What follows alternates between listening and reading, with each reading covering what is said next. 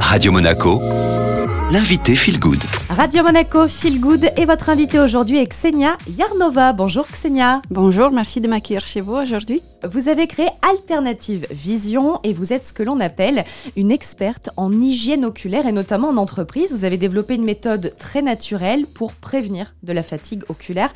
On entend souvent parler de fatigue oculaire, mais qu'est-ce que c'est concrètement? La fatigue oculaire, c'est en effet cette sensation quand on sent que les yeux sont fatigués, mais je dirais que c'est pas que ça. Comme les maux de tête, la problème de concentration, confusion de caractère, les problèmes de posture. Donc vous voyez, la fatigue oculaire cache derrière elle beaucoup de facteurs qui paraissent pas liés forcément à la fatigue oculaire. La fatigue oculaire, Xenia, est plus que jamais d'actualité entre le télétravail ou encore l'explosion du digital. Alors on estime qu'on passe 8 à 10 heures par jour devant les écrans pour le travail. Ça peut varier entre 12 et 17 heures par jour si on ajoute à ça les divertissements. Quelles sont les conséquences pour nos yeux? En fait, il y a une revue euh, qui s'appelle Ophtalmologie qui a fait les études et qui montre que si nous ne faisons pas quelque chose maintenant, pour 2050, la moitié de la population mondiale sera touchée par les troubles visuels. Il blâme pour ça les écrans. Mais moi, je dirais que c'est plutôt notre attitude envers les écrans et il faut faire quelque chose. Xenia, je le rappelle, hein, vous intervenez en entreprise auprès des particuliers, des sportifs. Par exemple, en entreprise, qu'est-ce que vous proposez pour que les salariés se sentent mieux visuellement? Pour les entreprises, ce sera trois interventions d'une heure. Pendant ces interventions, je propose donc déjà adapter son poste de travail. Parce qu'on ne pense pas, mais l'ergonomie qui nous entoure est importante aussi. À quelle distance on se place devant les écrans? Quel éclairage? Qu'est-ce qu'on peut faire pour avoir le bien-être de suite visuelle avec les moyens de bord? Ensuite, nous allons apprendre comment reposer nos yeux, comment les faire tonifier, cette fameuse yoga des yeux que beaucoup de gens savent.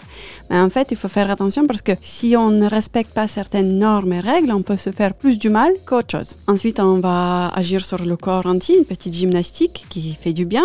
Et en fait, je vais transmettre les gestes d'hygiène, comme je les appelle, mais en fait, les choses dont la vision a besoin. Notre vue se repose quand on regarde au-delà de 5 mètres. Il faudrait tous les deux heures prendre une petite pause et regarder au loin, de préférence sous la nature, et cligner des yeux comme le papillon qui bat ses ailes. Pendant une quinzaine de secondes, ce n'est pas des choses compliquées, mais c'est des choses qu'on devrait intégrer. Pour l'instant, on pense que la solution vers la non-fatigue oculaire, c'est soit les lunettes, soit les gouttes hydratantes qui peuvent rendre en fait l'œil sec au final. Il faut faire très attention. Lorsque vous prodiguez les conseils en hygiène oculaire, notamment en entreprise, Xenia, est-ce que ça permet aux salariés, aux collaborateurs euh, d'améliorer leur performance au travail? Ben Oui, absolument, parce que quand vous avez le personnel qui peut rester plus longtemps devant les écrans avec euh, une meilleure concentration, ils font moins d'erreurs, ils arrivent à mieux travailler et ces petites pauses que je propose à faire de 2 à 3 minutes tous les 2-3 heures, ils peuvent aussi permettre de continuer dans la journée d'une meilleure façon. Très bien, merci beaucoup Xenia. Merci à vous. Vous pouvez contacter Xenia Yarnova via son site internet alternative-vision.info pour en savoir plus sur les gestes d'hygiène oculaire, que ce soit pour les salariés, les particuliers ou encore les sportifs.